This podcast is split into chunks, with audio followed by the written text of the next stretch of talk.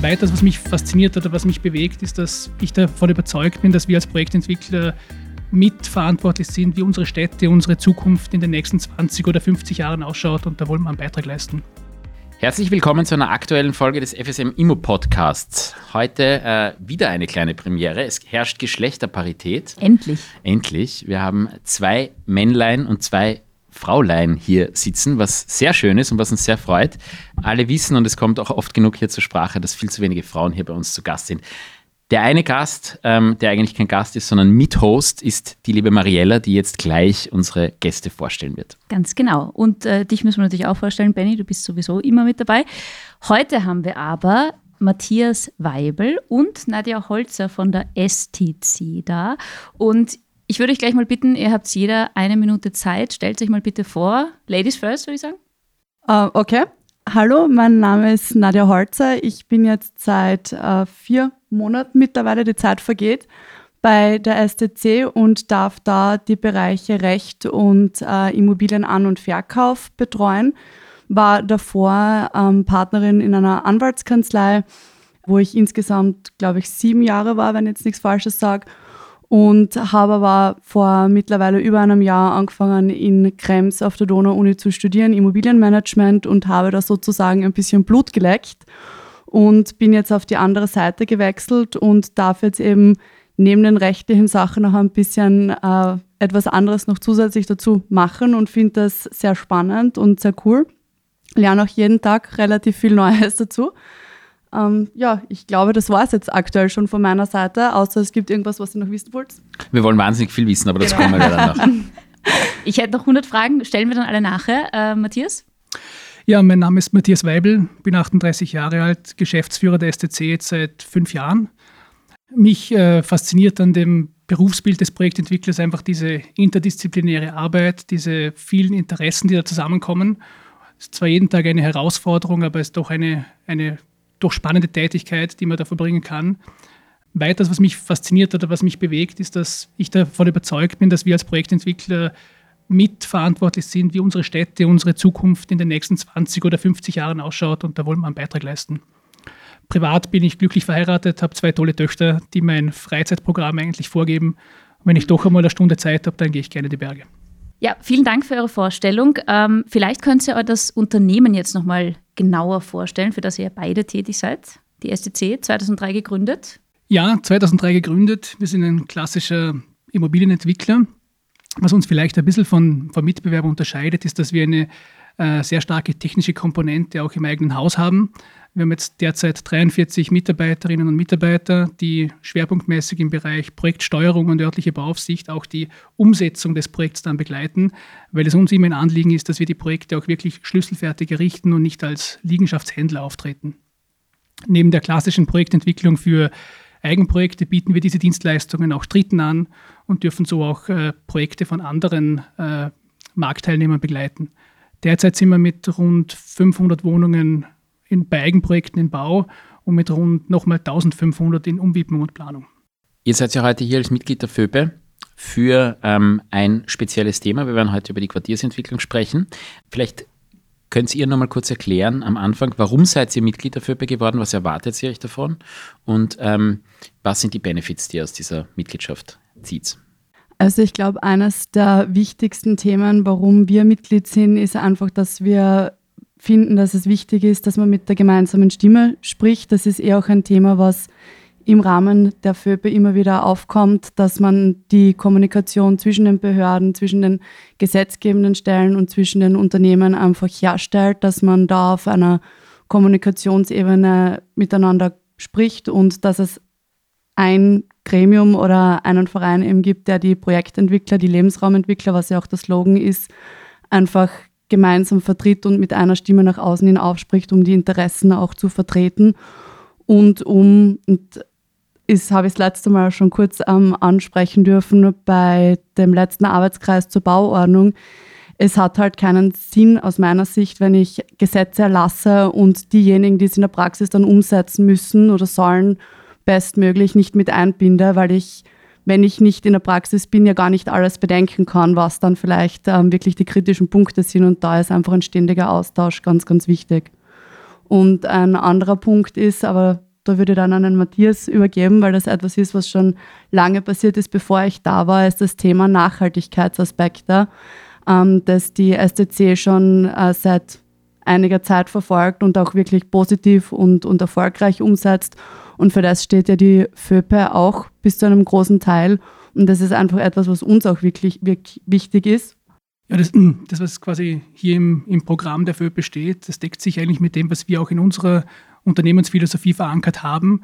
Und es freut mich sehr, dass alle Mitglieder hier gewissen Rahmenparametern unterworfen werden oder sich diesen freiwillig unterwerfen, dass wir gemeinsam die ganze Branche auf ein anderes Nachhaltigkeitsniveau bringen. Ich habe es eingangs schon gesagt, äh, ein wesentlicher Aspekt für mich. Ja.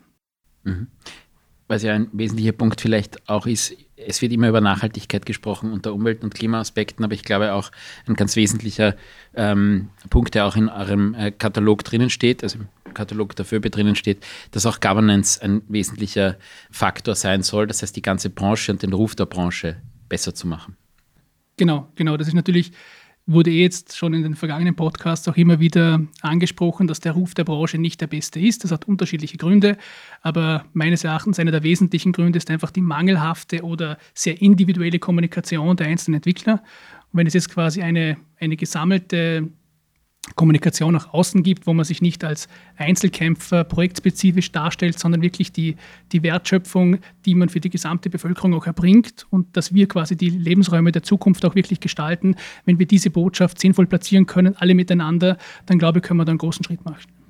Nadja, wenn wir dich jetzt schon hier haben als äh, erste Frau in den FÖBE-Folgen, dann, dann muss ich da gleich nachfragen.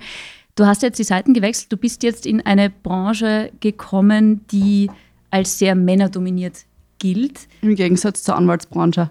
Ganz genau, ja, ist genau dasselbe Grund. Ähm, wie erlebst du das jetzt? Ist es wirklich so männerdominiert? Was muss man mitbringen als Frau? Jein. Also bei uns im Unternehmen Gott sei Dank gar nicht. Also wir haben eine Frauenquote von tatsächlich, was haben wir gesagt, 50 Prozent? Knapp 50 Prozent. Ähm, und das, was ich eben da hervorheben möchte, auch nicht, ähm, also auch in entsprechenden Positionen. Wir haben eine Prokuristin bei uns im Unternehmen, wir haben im äh, Controlling bei einer Frau, wir haben im Recht und Transaktionen bei mir. Das heißt, bei uns ist das wirklich sehr ausgewogen, was jetzt bei, glaube ich, nicht sonderlich vielen Unternehmen leider noch so ist, ähm, eben vor allem auch in den gehobeneren Positionen. Bei uns im Unternehmen ist es super. da gibt es eigentlich, muss ich sagen, kein Männchen, Weibchen, große Unterscheidung oder irgendwelche Glass Ceilings, wo ich jetzt sage, an die stoße ich. Ähm, habe ich natürlich auch in meiner bisherigen Laufbahn ein bisschen anders ähm, erlebt. Und ich glaube, im Moment gibt es da relativ viele Bestrebungen an unterschiedlichen Stellen, dass man da ein bisschen an der, ich sage nicht so gern Quote, weil Quote ist immer ein bisschen mit so Zwang verbunden, aber dass man da eben wirklich eine gleichmäßige Aufteilung, nennen wir es so, ähm, schafft. Da gibt es ja wirklich Bestrebungen mittlerweile. Da hat sich Gott sei Dank in der Branche relativ viel getan in den letzten Jahren. Ich glaube, es ist noch ein ziemlich weiter Weg, den wir zu gehen haben, alle gemeinsam. Aber ich glaube, wir sind da ähm, richtig unterwegs. Und als Frau, was man mitbringen muss, könnte jetzt also nur das, was eh schon alle immer sagen oder schon tausendmal gehört haben, einfach Durchsetzungsfähigkeit, Resilienz, äh, ein bisschen dicke Haut bis zu einem gewissen Grad. Ähm, ich glaube, ein ganz, ganz wichtiger Punkt ist noch immer nach wie vor, Sachen nicht persönlich zu nehmen. Bist du mit diesen Gaben auf die Welt gekommen oder kann man sich die auch aneignen? das würde jetzt einmal voraussetzen, dass ich behaupte, ich habe sie alle. Ähm, das würde ich mich so jetzt gar nicht sagen dran. Ähm, ich glaube, das kann man sich aneignen, ja. Aber es gibt da immer mehr Mentoring-Programme und so weiter, gerade für Frauen eben in, also ich weiß es von der Anwaltei, ich glaube, es gibt es auch in der Immobilienbranche, ähm, das ich nur empfehlen kann, weil zum Beispiel eines von, das ist aber auch wieder Rechtsbranche, Woman in Law macht eine Freundin von mir, die Christiane Stockbauer. Ähm, ich glaube, sowas ist, ist sicher empfehlenswert. Salon Real gibt es da in der Immobilienbranche. Genau. Verlassen wir kurz ähm, die Eingangsthemen und begeben wir uns in das Thema, wo wir ähm, heute generell uns ein bisschen vertiefen wollen, nämlich die Quartiersentwicklung. Das Wichtigste, um einmal die Quartiersentwicklung zu besprechen, ist den Begriff des Quartiers ein bisschen normativ oder begrifflich versuchen zu erklären. Was ist für euch ein Quartier? Ein Quartier ist mehr als die Summe der einzelnen Immobilien. Es muss eine gewisse Größenordnung haben, sprich aus mehreren Immobilien bestehen. Aber was sich beim Quartier von der Einzelimmobilie stark unterscheidet, ist, dass wir einerseits den zwischen den Gebäuden liegenden Freiraum, den Außenbereich, als wirklich wesentlich äh, betrachten und auch äh, quasi das Umland, sprich die, die Bestandsbebauung, die um das Quartier herum ist, diese Wechselwirkung zwischen dem neuen Quartier und dieser Bestandsbebauung relativ stark in die Quartiersentwicklung mit einfließt. Das ist beim Einzelgebäude in der Form nicht der Fall. Und ein funktionierendes Quartier setzt eben voraus, dass man hier wirklich mit Bedacht auf den Bestand das Ganze plant und auch eine entsprechende, entsprechende identitätsstiftende Maßnahmen oder Aktionen setzt, damit dieses Quartier dann später auch angenommen wird. Was sind da aktuell die größten Herausforderungen? Es ist sehr spezifisch bei jedem Quartier anders, was die, was die tatsächlichen Herausforderungen sind, weil es ja auch keine, keine Formel gibt, wie man jetzt ein Quartier per se richtig entwickelt. Das ist sehr lage- und standardabhängig. Es ist ein großer Unterschied, ob ich jetzt wirklich direkt neben der U-Bahn-Station eine klassische innerstädtische Nachverdichtung mit Hochpunkten habe oder etwas weiter draußen doch einen schwer, großen Schwerpunkt auf, auf äh, Freiräume setzen kann, weil ich einfach die Fläche zur Verfügung habe. Und wie gesagt, es gibt auch aus dem Umfeld im Normalfall einen gewissen Druck, einen gewissen Nutzungsdruck. Wenn ich im Umfeld keine Freiräume habe, muss ich in der Quartiersentwicklung berücksichtigen, dass auch die Anrainerschaft, die schon da ist, einen gewissen Bedarf hat, den ich mit abdecken muss, sei es auch die soziale Infrastruktur, Schulen, Kindergärten. Das muss ich ja alles mitbedenken und analysieren.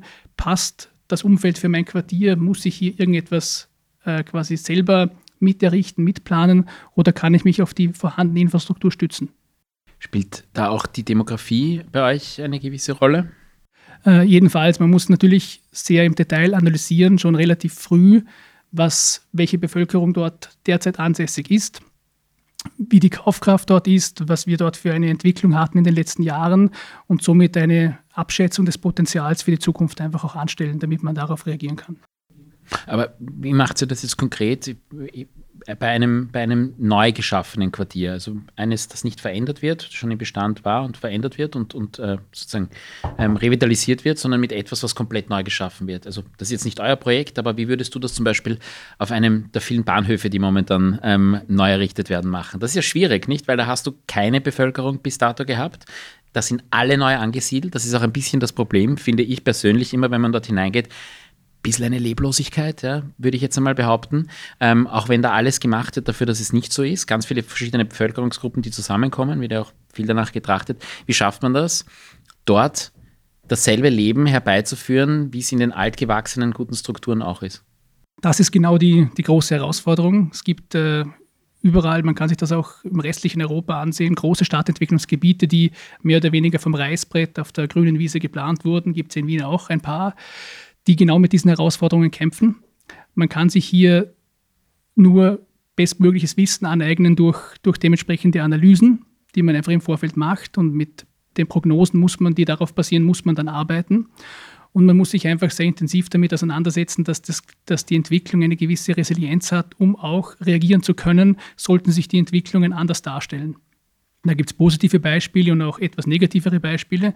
Ähm, aber das ist, glaube ich, die große Kunst, dass man die Flexibilität so mit, mit bedenkt, dass man später auch wirklich darauf reagieren kann, weil wir wissen alle miteinander nicht, ob wir in welche Wohnungsgrößen wir in acht Jahren brauchen, welche Erdgeschosszonen es in 15 Jahren geben wird. Das sind Dinge, da kann man Annahmen treffen, aber wir müssen Strukturen schaffen, sowohl von den Bauwerken wie auch von den, äh, von den Nutzungen her, dass wir darauf reagieren können dass das bisher nicht geschafft worden ist, merkt man auch, wenn man heute durch diverse Straßen geht, Alserbachstraße oder andere, hm. ähm, wo äh, absoluter Tod vorherrscht, obwohl die Gebäudestruktur eigentlich eine sehr schöne ist. Genau. Ich möchte ein bisschen die Sinnfrage stellen, ähm, wozu brauchen wir überhaupt Quartiere? Gibt es da irgendwie den, den Riesenvorteil eines Quartiers?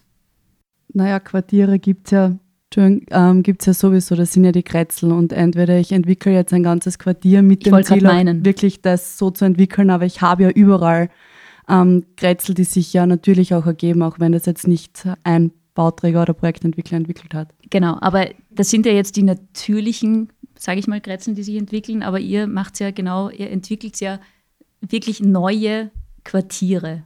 Wo ist da der Sinn dahinter? Naja, wenn ich ein natürlich entwickelndes habe, dann muss ich halt darauf hoffen, dass entweder seitens der Stadt die entsprechende Infrastruktur geschaffen wird oder entsprechende Widmungen passieren, ähm, dass dann Einzelne etwas bauen, was dann am Ende irgendwie zusammenpasst. Und wenn ich aber als einer hingehe und gleich das Ganze durchplane, dann habe ich halt einen Masterplan und, und kann ein bisschen besser steuern, dass das auch alles wirklich so zusammenpasst und sich ergänzt. Wobei man dann wieder hoffen muss, dass dann der eine Masterplan auch angenommen wird. Genau.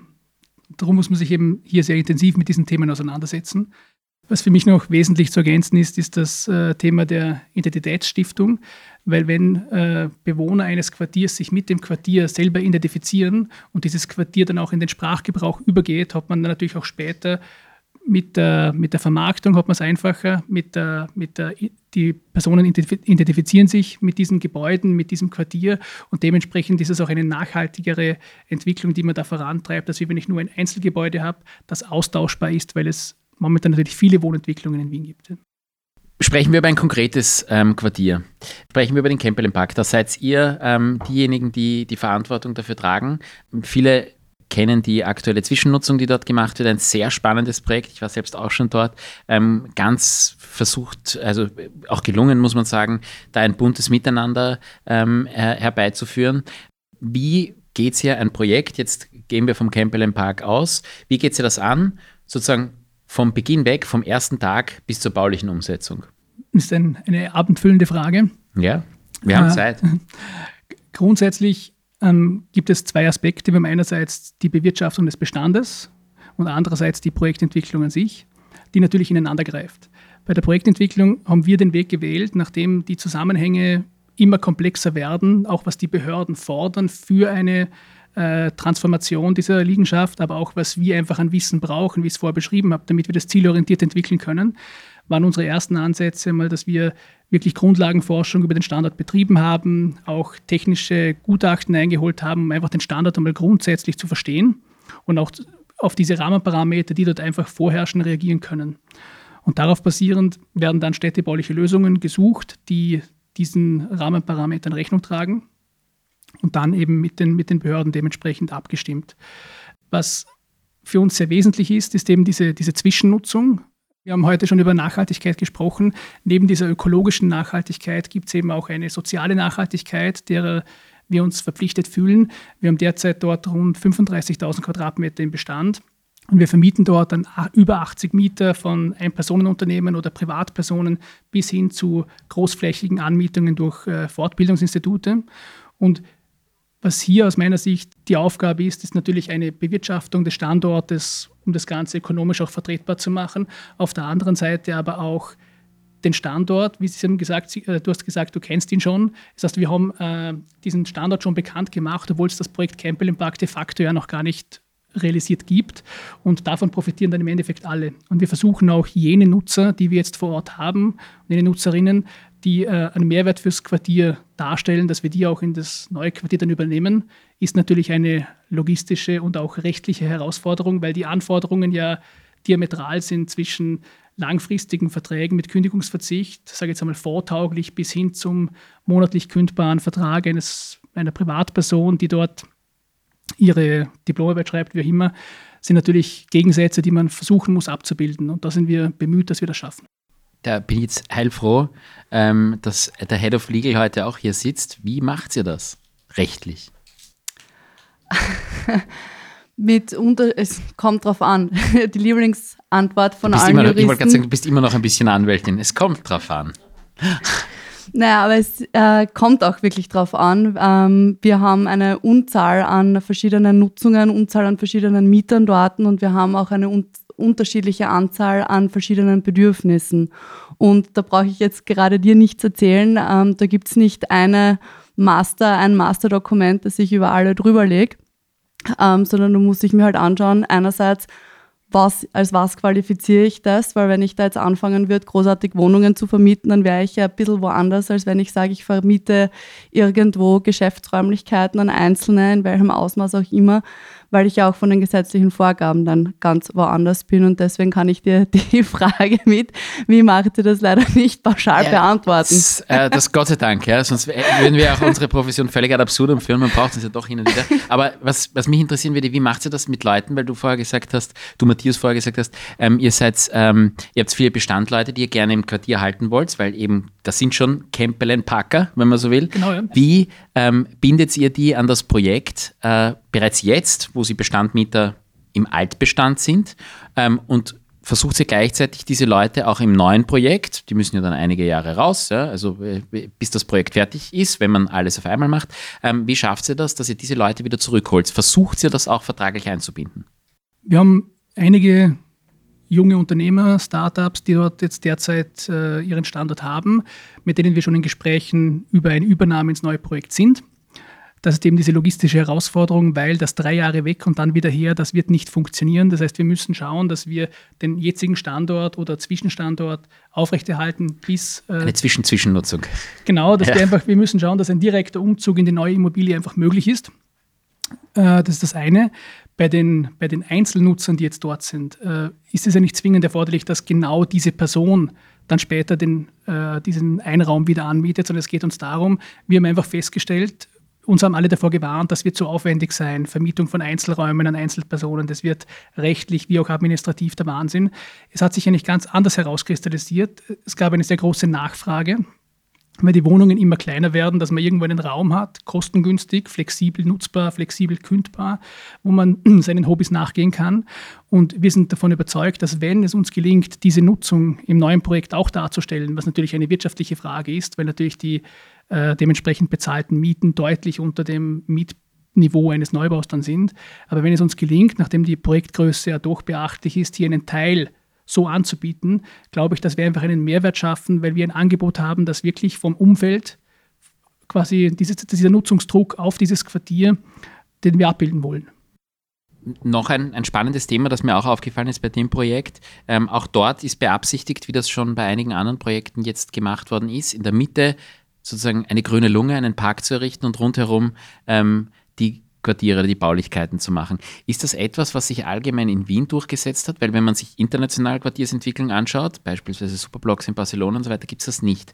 In Wien, aus meiner Sicht, bei jedem Projekt, egal wo ich bin, egal ob ich in Aspern bin, gibt es den See. Ähm, am Nordbahnhof gibt es den Riesenpark. Bei euch jetzt wahrscheinlich, es ist ja noch nicht durch, aber wird es auch einen Park geben in der Hast Mitte. du was dagegen?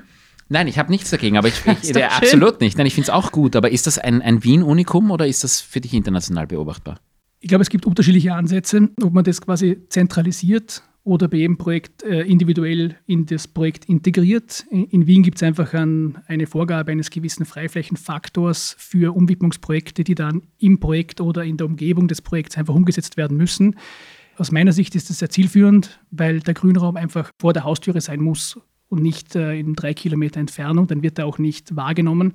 wir haben es jetzt ja auch gemerkt, äh, wobei ich bitte das Thema nicht strapazieren möchte, aber letztes Jahr hatten wir doch eine Sondersituation, wo man dann auch gemerkt hat, wie wichtig Grünräume im direkten Umfeld zur Wohnung auch wirklich sind, weil damals war Straßenbahnfahren, U-Bahnfahren eher ein No-Go. Und äh, da merkt man dann schon, wie abhängig wir davon sind, dass wir auch wirklich in der unmittelbaren Umgebung dementsprechende Freiräume haben, die auch eine Aufenthaltsqualität haben. Mhm. Und Entschuldige, jetzt äh, äh, ergänzend noch nachgefragt. Marielle schaut schon mit den Startlöchern und ich lasse. Alles gut. Äh, äh, ergänzende Frage noch dazu. Das gelingt ja Wien eigentlich immer schon, diese Nicht-Ghettoisierung. Also es äh, ist so, dass alle Projekte, die in Wien gemacht werden, ähm, ob sie einem gefallen oder nicht, das ist Geschmackssache, aber nie dazu geführt haben eigentlich, dass es irgendwie besonders einkommensnachteilige Personen waren, die dort gewohnt haben. Ähm, das wird ja auch bei den neuen Quartieren immer danach getrachtet, dass das gemacht wird. Kannst du da mal beschreiben, wie der Prozess seitens der Stadt ist? Ich meine, ihr seid ja in ganz enger Kooperation mit der Stadt. Wenn man sowas macht, muss, sollte man das sein. Muss man das sein. Ja, andernfalls äh, ist es ein äh, wahrscheinlich relativ schlechtes Investment. Ähm, wie macht die Stadt Wien das? Wir hatten ja schon einige ähm, Proponenten der Stadt Wien zu Gast, dass das gelingt, dass wir in Wien als eine, würde ich wirklich behaupten, der letzten Großstädte äh, keine Ghettos haben. Ich glaube, ein wesentliches Erfolgsrezept, das es in Wien gibt, ist einfach der soziale Wohnbau, der jetzt insbesondere auch durch diese Zweidrittel-Regelung logischerweise in jedes neue Quartier einfach Einzug findet und hier für eine Durchmischung sorgt. Gut, aber entschuldige, dass ich dich unterbreche. Das gab es bis vor zwei Jahren nicht. Und trotzdem ist es gelungen. Da gab es die Gemeindebauten, die alle aus den äh, plus minus 50ern gewesen sind. Ähm, dazwischen gab es das nicht. Es gab die Quote nicht, die verpflichtende, aber es gab eigentlich bei jeder Projektentwicklung, nicht bei jeder, aber bei den größeren, gab es schon immer einen geförderten Anteil. Klar, aber wie gesagt, du sprichst jetzt von der Zweidrittelquote und es ist ja auch jetzt schon so, dass es keine Ghettos gibt. Ja, wie gesagt, die, die, die Zweidrittelquote per se ist neu, mhm. aber dass es einen geförderten Anteil gibt, das war immer schon so. Ja, ja. Und äh, ich denke, genau diese Durchmischung macht es aus ähm, dass sich einfach unterschiedliche äh, Bevölkerungsgruppen auch ansiedeln. Und wo aus meiner Sicht die größere, größere Herausforderung auch für die Zukunft liegt, ist, das Thema, ist beim Thema Gewerbe, weil wir ja dort eigentlich ähnliche Problemstellungen haben. Wir haben einerseits wirklich äh, ökonomisch stark aufgestellte Branchen, sage ich jetzt einmal. Der, der, der, Einzelhandel, der Verbrauchermarkt, der wird immer funktionieren. Und es gibt eben auch äh, Unternehmungen in der Erdgeschosszone, die dementsprechende äh, Möglichkeiten einfach nicht haben. Und ich glaube, die große Herausforderung bei einer Quartiersentwicklung heutzutage ist, äh, einen sinnvollen Gewerbemix sicherzustellen, der auch langfristig funktioniert. Und das ist auch das, wo man jetzt in der Vergangenheit oder auch bei den bestehenden Projekten auch sieht, dass es teilweise nicht optimal funktioniert. Kommen wir kurz äh, zum Verhältnis Politik-Verwaltung in eurer täglichen Arbeit. Wie läuft denn da die Zusammenarbeit mit öffentlichen Institutionen? gut. Ähm, eigentlich ähm, sind die Abstimmungen zielführend. Ähm, man merkt halt im Moment, dass die Behörden bis zu einem gewissen Grad ähm, ausgelastet oder überlastet sind, was dann natürlich zu äh, etwas längeren Bearbeitungszeiten hier und da führt. Aber an sich ist, ähm, sind die Gespräche gut, ist die Gesprächsbasis auch gut und es ist ein gutes Miteinander was natürlich bei so großen Entwicklungsprojekten dazu kommt, ist, dass man halt sehr, sehr viele unterschiedliche Stellen hat, mit denen man sich abstimmen muss. Und das ist ja auch nichts Unbekanntes. Und da gibt es ja auch Bestrebungen seitens der Stadt, dass man da zu einer Vereinfachung des ganzen äh, Prozesses kommt, dass man eine zentrale Ansprechstelle irgendwo schafft, dass man einfach die unterschiedlichen äh, Player, die da eben mitsprechen und Mitentscheidungen treffen, zusammenfasst. Das würden wir sehr begrüßen. Das ist auch, äh, glaube ich, ein Bestreben der FÖPE, dass man da dazu beiträgt, dass man da einfach den Abstimmungsprozess ein bisschen vereinfacht und zentralisiert abwickelt. Aber ich glaube, das hat man überall, wenn einfach sehr, sehr viele Personen mitsprechen und sehr, sehr viele Stellen mitsprechen, dass es da einen gewissen administrativen Aufwand gibt, die alle unter einen Hut zu bekommen. Aber ich glaube, auch da ist man wieder auf einem guten Weg und die Bestrebungen gibt es ja. Und ich glaube, das wird in Zukunft noch ein bisschen besser funktionieren, aber das Wichtigste ist, glaube ich, dass es ein, generell eine gute Gesprächsbasis gibt und die gibt es auf jeden Fall jetzt schon. Wir haben es vorher schon ein bisschen angerissen, das Thema Nachhaltigkeit. Ist da ein Quartier, also ich nehme mal an, ein Quartier bietet da auch sehr viel Potenzial, wie man nachhaltig zusammenleben kann, wie man nachhaltig bauen kann. Können Sie uns da ein bisschen mehr Einblicke noch geben, wie ihr das angeht? Also über die soziale Nachhaltigkeit haben wir schon gesprochen. Da geht es einfach um, um resilientes Bauen auch für zukünftige Nutzungen, Flexibilität, äh, eine gewisse Variabilität der Grundrisse, ähm, dass man das einfach mit bedenkt, weil wir einfach nicht wissen, was in 20, 30 Jahren dann wirklich äh, der Bedarf sein wird. Ein weiterer Aspekt ist natürlich der ökologische. Und da habe ich natürlich ganz andere Möglichkeiten äh, bei einer Quartiersentwicklung im Vergleich zu einer Einzelimmobilie. Einerseits geht es da um zentrale Energieversorgungssysteme, zentrale Heizkühlsysteme. Es geht um die Nutzung des Freiraums zwischen den Objekten, dass ich einfach die, äh, die Begrünung auch wirklich nicht nur als äh, zur Aufwertung des Außenraumes quasi ansetze, sondern hier auch wirklich eine mikroklimatische Untersuchung mache, äh, dementsprechende Kühleffekte auf den Außenraum, auf die Gebäude, auch bei den Fassadenbegrünungen. Was bedeutet eine Fassadenbegrünung für den Außenraum, für das Wohlbefinden? Was bedeutet es für den Kühlbedarf der Gebäude im Sommer? Das kann man alles simulieren. Da sind wir auch beim Campbell Park bei Forschungsprojekten mit dabei, dass wir hier auch dementsprechend unsere bisschen damit beschäftigen und schauen, dass wir hier Ergebnisse erzielen, auf denen wir später in der Planung aufbauen können. Und wenn es gut läuft, vielleicht auch andere Projektentwickler mit diesen Daten dann auch bei anderen Quartieren weiterarbeiten können. Und das macht einfach Spaß, dass man über die Bauwerksgrenzen hinaus äh, Themen auch wirklich angehen kann und äh, eine Dimension größer denken kann. Gibt es für euch in, in Wien, in Österreich oder auch von mir aus weltweit ein Quartier, wo ihr sagt, das ist für euch das perfekte Quartier? Ich glaube, das perfekte Quartier in der Form gibt es aus meiner Sicht nicht. Ich kenne es jedenfalls nicht. Steht 2025 im Campbell Park. Nahezu. Ja, also wir, wir arbeiten mit Hochdruck daran. Ich glaube, es gibt bei unterschiedlichen Quartieren äh, Punkte, die man herausstreichen kann. Äh, ich sage jetzt beim, beim Sonnenviertel Ost gibt es viele Dinge, die man kritisieren kann natürlich, aber wenn man sich anschaut, was man sich dort überlegt hat in Bezug auf Mobilitätskonzepte, in Bezug auf unterschiedliche Miet- und Eigentumsformen und diese geförderte Gewerbe-Erdgeschosszone, das habe ich vorher schon kurz angesprochen, was ich als sehr wesentlichen Aspekt äh, empfinde, da hat man sich schon sehr viel überlegt. Wir werden jetzt abwarten müssen, wie das Ganze fruchtet. Ähm, aber das sind Ansätze, die ich sehr gut finde. Auf der anderen Seite glaube ich, dass das Vienna 22 eben als Forum Donaustadt, was auch wir gemeinsam mit der Wirtschaftsagentur entwickelt haben, soll jetzt kein Eigenlob sein. Aber ich denke, direkt an der U-Bahn eine klassische innerstädtische Nachverdichtung mit äh, extrem vielen Nutzungen auf kleiner Fläche, ein sehr spannender Mix. Ich glaube, dass das zukunftsfähig ist und sind zwei diametral unterschiedliche Quartiere. Aber das, was ich vorher gemeint habe, es hängt einfach sehr stark vom Standort ab, was dort wirklich als, als Optimum auch betrachtet werden kann. Ist jetzt vielleicht noch eine sehr persönliche Frage, aber wohnt ihr beide in, vielleicht in so einem Quartier? Ähm, ich nicht. Ich bin ja wohnhaft in Vorarlberg, lebe nur unter der, in der, unter der Woche in Wien. Wie macht man das eigentlich bitte? Ich habe mich das vorher schon gefragt. Zug fahren. Genau. Äh, das ist ja elend. Ja, früher bin ich, bin ich die Strecke geflogen, aber mittlerweile haben wir uns CO2-Ziele gesetzt und ich pendle jetzt mit dem Nachtzug. Das heißt eigentlich. Aber bist du dann überhaupt noch in Vorarlberg oder sitzt du eigentlich nur mehr im Zug? Fast einmal im Kreis? Genau, ich bin drei Nächte in Vorarlberg, zwei Nächte im Zug, zwei Nächte in Wien. ja. Okay. Schön. Äh, aber die Frage war, also wo, du wohnst in Wien dann? Wohne ich schon äh, in, einem, in einem Quartier, ja, kann man schon so sagen. Ja.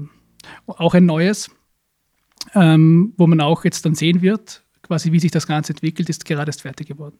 Und du hast gesagt, nein, würdest du in so ein Quartier ziehen? Es kommt aufs Quartier mal drauf an, aber grundsätzlich schon. Also in den Campbell Park vielleicht. Was ist aus deiner Sicht der optimale Mix in einem Quartier?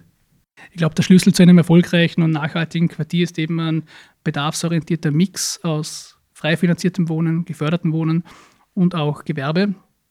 Äh, und bei dem Gewerbe wieder untergliedert in, sage ich jetzt einmal, klassisches Gewerbe, sprich Büro und auch diese Erdgeschosszonen oder eben flexiblen Zonen für was auch immer. Wir haben bei anderen Projekten haben wir diese Räume auch Möglichkeitenräume genannt, weil wir gesagt haben, wir planen jetzt einmal einfach Räume ein, wie die dann letzten Endes genutzt werden, soll dann durch die Mieter definiert werden, weil wir wissen heute nicht, brauchen die einen Bereich für Homeoffice, wollen sie ein Fitnesscenter machen, wollen sie was anderes machen. Und genauso ähnlich könnte man das auch im Gewerbebereich sehen. Gerade das Thema Erdgeschosszonen halte ich persönlich für ein unglaublich spannendes, weil ich glaube, das ist das Allerschwierigste, was es zu bespielen gilt. Ich wage jetzt eine Prognose. Ähm, ich behaupte, dass es ähm, in einigen Jahren, nennen wir es fünf Jahre, vor allem das Thema Supermarkt, das ja in Österreich ein Wahnsinnsthema ist. Es gibt, glaube ich, nirgends auf der Welt eine derartig hohe Supermarktdichte wie in, äh, in Österreich. Ähm, einsame Spitze, in der Form nicht mehr vorhanden sein wird. Wenn du dir jetzt ansiehst, ich bin auch so ein Mensch, äh, der diesen Komfort des Geliefertbekommens genießt. Äh, das kostet gar nichts sich das liefern zu lassen, ist unglaublich viel praktischer, wird aber sehr viel Erdgeschosszone unter Umständen kosten. Wäre jetzt ein Beispiel dafür, dass ich behaupte, ob es sich bewahrheitet, sprechen wir in fünf Jahren drüber. Aber gerade diese Erdgeschosszonen sind doch das Allerschwierigste zu bespielen. Und wir haben vorher schon eingangs auch gesagt, in manchen Quartieren funktioniert das auch nicht, weil sich Lokale nicht ansiedeln und so weiter. Ähm, was ist da eure Strategie? Gerade im Bereich Erdgeschoss, weil das ist auch das, was Leute bewegt, die dort nicht wohnen und die vielleicht im Campbell Park den Park nutzen werden. Das wird ein öffentlich zugänglicher Park sein. Hier für einen entsprechenden Mix zu sorgen und gleichzeitig für die Stadt und für die Bewohner der Stadt einen Mehrwert zu bringen es ist genau so, wie du sagst, das ist die wesentliche Herausforderung. Einerseits versuchen wir eben jetzt schon Nutzer zu finden in dieser Zwischennutzung, die wir dann dort wiederum umsiedeln in diese Erdgeschosszone hinein, die sich mit dem Standort schon identifiziert haben, dort vielleicht auch schon eine ähm, dementsprechende Kunden, einen Kundenstock aufgebaut haben und dann dort eigentlich von der Stunde Null an erfolgreich wirtschaften können. Auf der anderen Seite gilt es natürlich, diese Erdgeschosszone auch zu stützen, um e-, eben auch Startups oder Pop-up-Stores, wie auch immer diese Dinge heißen, äh, einen Raum zu geben. Und da darf man eben nicht nur ökonomisch denken im Sinne von Cashflow, sondern man muss einfach langfristig ökonomisch denken. Wenn ich eine funktionierende, spannende, vielleicht auch sich regelmäßig verändernde äh, Erdgeschosszone habe, wird das das Mietniveau bei den Wohnungen einfach stabilisieren und wird langfristig einfach äh, für, zu einem funktionierenden Quartier beitragen. Und diesen Weitblick muss man haben und da muss man in erster Instanz auch investieren. Was ist denn für euch das Spannendste an eurem Job? Ähm, also eines hat der Matthias schon eingangs gesagt, eben, dass man zur Entwicklung aktiv beiträgt von unseren Städten. Das andere ist für mich, dass es einfach immer was anderes ist. Und für mich ist es ganz wichtig, dass ich eigentlich täglich neue Herausforderungen habe und merke, dass ich einfach selber an den Herausforderungen wachse. Ähm, so, ein, so ein persönlicher Anspruch, den ich für mich habe. Und das andere ist eben wirklich aktiv selber mitgestalten. Ja, sehe ich auch so. Wir haben das Interdisziplinäre, habe ich eingangs schon gesagt, diese vielen Interessen, die hier zusammenkommen und mit allen Stakeholdern hier obwohl es manchmal anfangs so ausschaut, als ob es keine Lösung gibt, dass man hier doch irgendwie einen Konsens zwischen all diesen Parteien findet, das ist schon eine, eine spannende Aufgabe. Da muss ich jetzt eine, noch eine Zwischenfrage stellen, obwohl wir eigentlich schon im allgemeinen Bereich angekommen sind. Ähm, gerade wenn es darum geht, dass du diese vielen Stakeholder ähm, beisammen hast, wie gehst du das persönlich, das ist jetzt auch eine persönliche Frage an, bleiben wir jetzt bei einem Projekt in der Stadt Wien, dass du von vornherein alle Player, die hier an Bord sind, von deinem Projekt überzeugst. Ist es so, dass du mit einem perfekten Projekt zur Stadt kommst oder ist es so, dass du mit der Stadt gemeinsam das Projekt, äh, perfekte Projekt, das perfekte für den Standort ähm, befindliche Projekt entwickelst? Es ist jedenfalls Zweiteres. Es gibt bei der, bei der Stadt Wien und bei allen Fachdienststellen wirklich äh, ausgewiesene Experten, die natürlich äh, aus deren Tätigkeit einen enormen Erfahrungsschatz auch haben und natürlich muss man gemeinsam mit den Vertretern der Stadt Wien diese Projekte arbeiten, um hier ein Optimum auch äh, zu generieren. Das kann man jetzt nicht einfach vom Reißbrett wegmachen.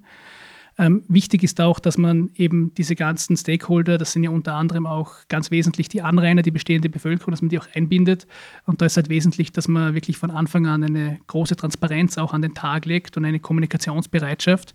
Weil dort, wo nicht kommuniziert wird, entsteht einfach Misstrauen, entstehen Ängste, die man dann später wieder mühevoll abbauen muss. Wir haben jetzt beispielsweise beim Campbell Park eigentlich vom Projektbeginn an einen äh, Stadtraum eingerichtet. Das ist ein, ein von uns besetzter, äh, besetztes Erdgeschosslokal, wo eine Mitarbeiterin von uns tätig ist. Da kann jeder Anrainer zu gewissen Bürostunden einfach reinkommen, sich informieren, äh, auch seine Anregungen, Bedenken deponieren, die wir dann dementsprechend aufgreifen. Und ich denke, diese proaktive Kommunikation ist wirklich entscheidend, dass man einerseits die Inputs rechtzeitig bekommt und andererseits auch keine Widerstände aufbaut. Gerade das, was du ansprichst, das Thema Bürgerbeteiligung, das ja oft der Bürger, ähm, die, die, gerade die Proteste der Bürger führen ja oft dazu, dass Projekte verändert oder im schlimmsten Fall sogar eingestampft werden. Also das ist etwas, was proaktiv versucht wird. Und da gibt es ja auch ähm, große Bestrebungen, immer wieder Tagungen, wo man diese Bürgerbeteiligungsprojekte auch entsprechend anbietet.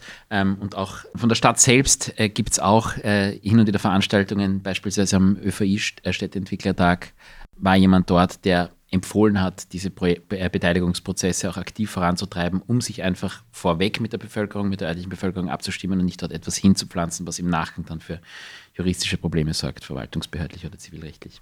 Genau, also 100% Zufriedenheit wird man nie erreichen. Natürlich Aber ich denke, nicht. dass man schon durch eine Einbindung äh, aller Stakeholder zu einem frühen Projektzeitpunkt einfach hier schon ein gesamtheitliches Optimum auch erreichen kann. Meine ursprüngliche Frage hat sich nur darauf abgestellt, weil bei der letzten Podcast-Folge war Florian Kammerstädter zu Gast, der ja nicht nur in Wien, sehr viel in Wien, aber nicht nur in Wien ähm, tätig ist. Und wir hatten dort das Thema bei den Gemeinden, wie macht man das dort, dass es dort keine Quartiere per se gibt, äh, ist auch klar, zumindest nicht in der gleichen Größe.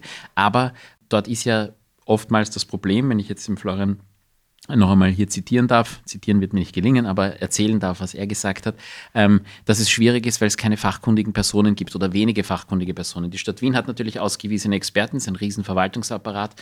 In einer kleinen Gemeinde gibt es das nicht. Ähm, wie würdest du dort vorgehen, wenn du jetzt sprechen wir von einem kleineren, nennen wir es trotzdem Quartier, aber wie würdest du dort vorgehen, wenn du mit, nur mit einem Bürgermeister und vielleicht einem Baumsleiter zu tun hast? Wir haben ja eine Niederlassung in Dornbirn in Vorarlberg mit drei Mitarbeitern und dürfen dort eine Quartiersentwicklung auch begleiten. Es sind rund 7000 Quadratmeter Nutzfläche, ist für Vorarlberg ein relativ großes Quartier und es funktioniert dort ähnlich. Also wir haben dort natürlich nicht diese ganzen Fachdienststellen, wie wir es in Wien haben.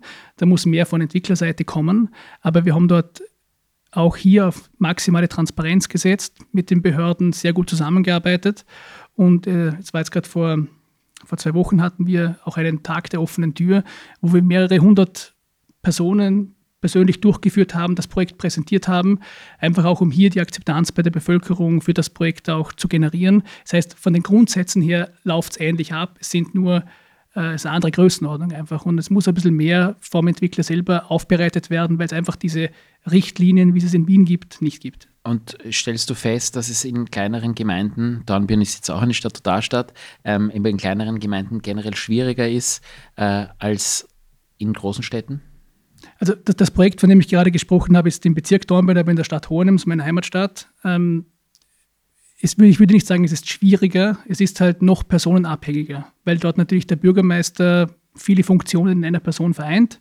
Ähm, das heißt, es muss natürlich eine sehr intensive Abstimmung dort mit den relevanten Vertretern der Stadt auch erfolgen. Äh, aber das muss es in Wien genauso, das sind halt, sind halt mehrere Stabstellen. Diesen, diesen Spießrutenlauf, den man teilweise in Wien einfach aufgrund der Struktur erlebt, das hat die Nate vorher schon angesprochen, den gibt es äh, dort nicht. In Hohenems wird man möglicherweise nicht mehr gewählt, wenn das äh, Projekt nicht funktioniert. In Wien wird der Michael Ludwig nicht wahnsinnig zittern, wenn der Kempelenpack nicht alle glücklich macht.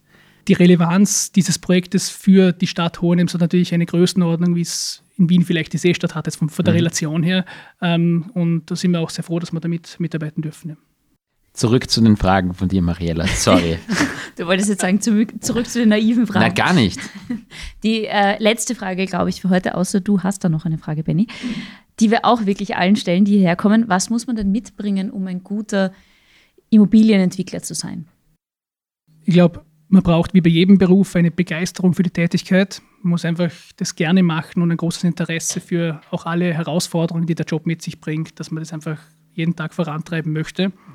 Und was, glaube ich, bei unserem Beruf wirklich äh, eine der wesentlichsten Eigenschaften ist, ist Ausdauer, weil die Dinge dauern einfach lang, lang und länger. Auch wenn man es am Anfang ab und zu optimistisch anders einschätzt. Und äh, eine gute Ausdauer und eine dicke Haut ist, glaube ich, eine sehr relevante Eigenschaft. Ich weiß nicht, ich bin erst seit vier Monaten auf der Seite. Fragt mir das in einem Jahr noch einmal. Aber bei dir kann man sagen, für uns gilt ja das Gleiche. Nicht, du kommst aus der Rechtsbranche, auch da braucht man eine ewige Ausdauer, nämlich nicht nur um dorthin zu kommen, wo man ist, sondern auch, wenn du mal einen Prozess von A bis Z durchführst und durch alle Instanzen gehst, glaube ich, ist das vergleichbar von der Dauer mit einer Projektentwicklung eines Quartiers. Aber ja. Nadja, dich können wir noch fragen, wieso du die Seiten jetzt gewechselt hast. Ähm, das habe ich vorher schon ganz kurz gesagt. Ich habe ähm, angefangen zu studieren, äh, Immobilienmanagement und habe äh, Blut geleckt. Ganz anders Aber was fasziniert dich daran? Das Interdisziplinäre. Dass man einfach, äh, das Rechtliche ist alles super spannend und äh, ich war immer super gern Juristin und ich finde es auch nach wie vor sehr spannend. Deswegen bin ich ja sehr froh, dass ich 50 Prozent nach wie vor ähm, dem treu sein darf. Aber ich finde es unfassbar cool, einfach so viele verschiedene Bereiche zu behandeln und äh, interdisziplinär eben einfach tätig sein zu dürfen und nicht nur unter Anführungszeichen jetzt auf das Rechtliche eingeschränkt zu sein. Kann ich verstehen. Schaust du mich an, ja. Überhaupt Entschuldigung. Ich bin immer noch dort, wo ich immer war. Es war kein Vorwurf, Ben. Kann, kann ja noch werden. Du bist genau richtig da, wo du bist, glaube ich. Alles klar, dann sage ich herzlichen Dank euch, dass ihr ähm, euch die Zeit genommen habt, heute bei uns vorbeizukommen. Wir sagen danke.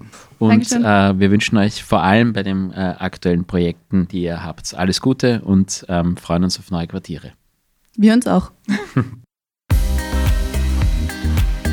Wir reden nicht nur hier im Podcast gerne, sondern jederzeit auch persönlich mit euch. Wer unseren Kanal also noch nicht abonniert hat, do it!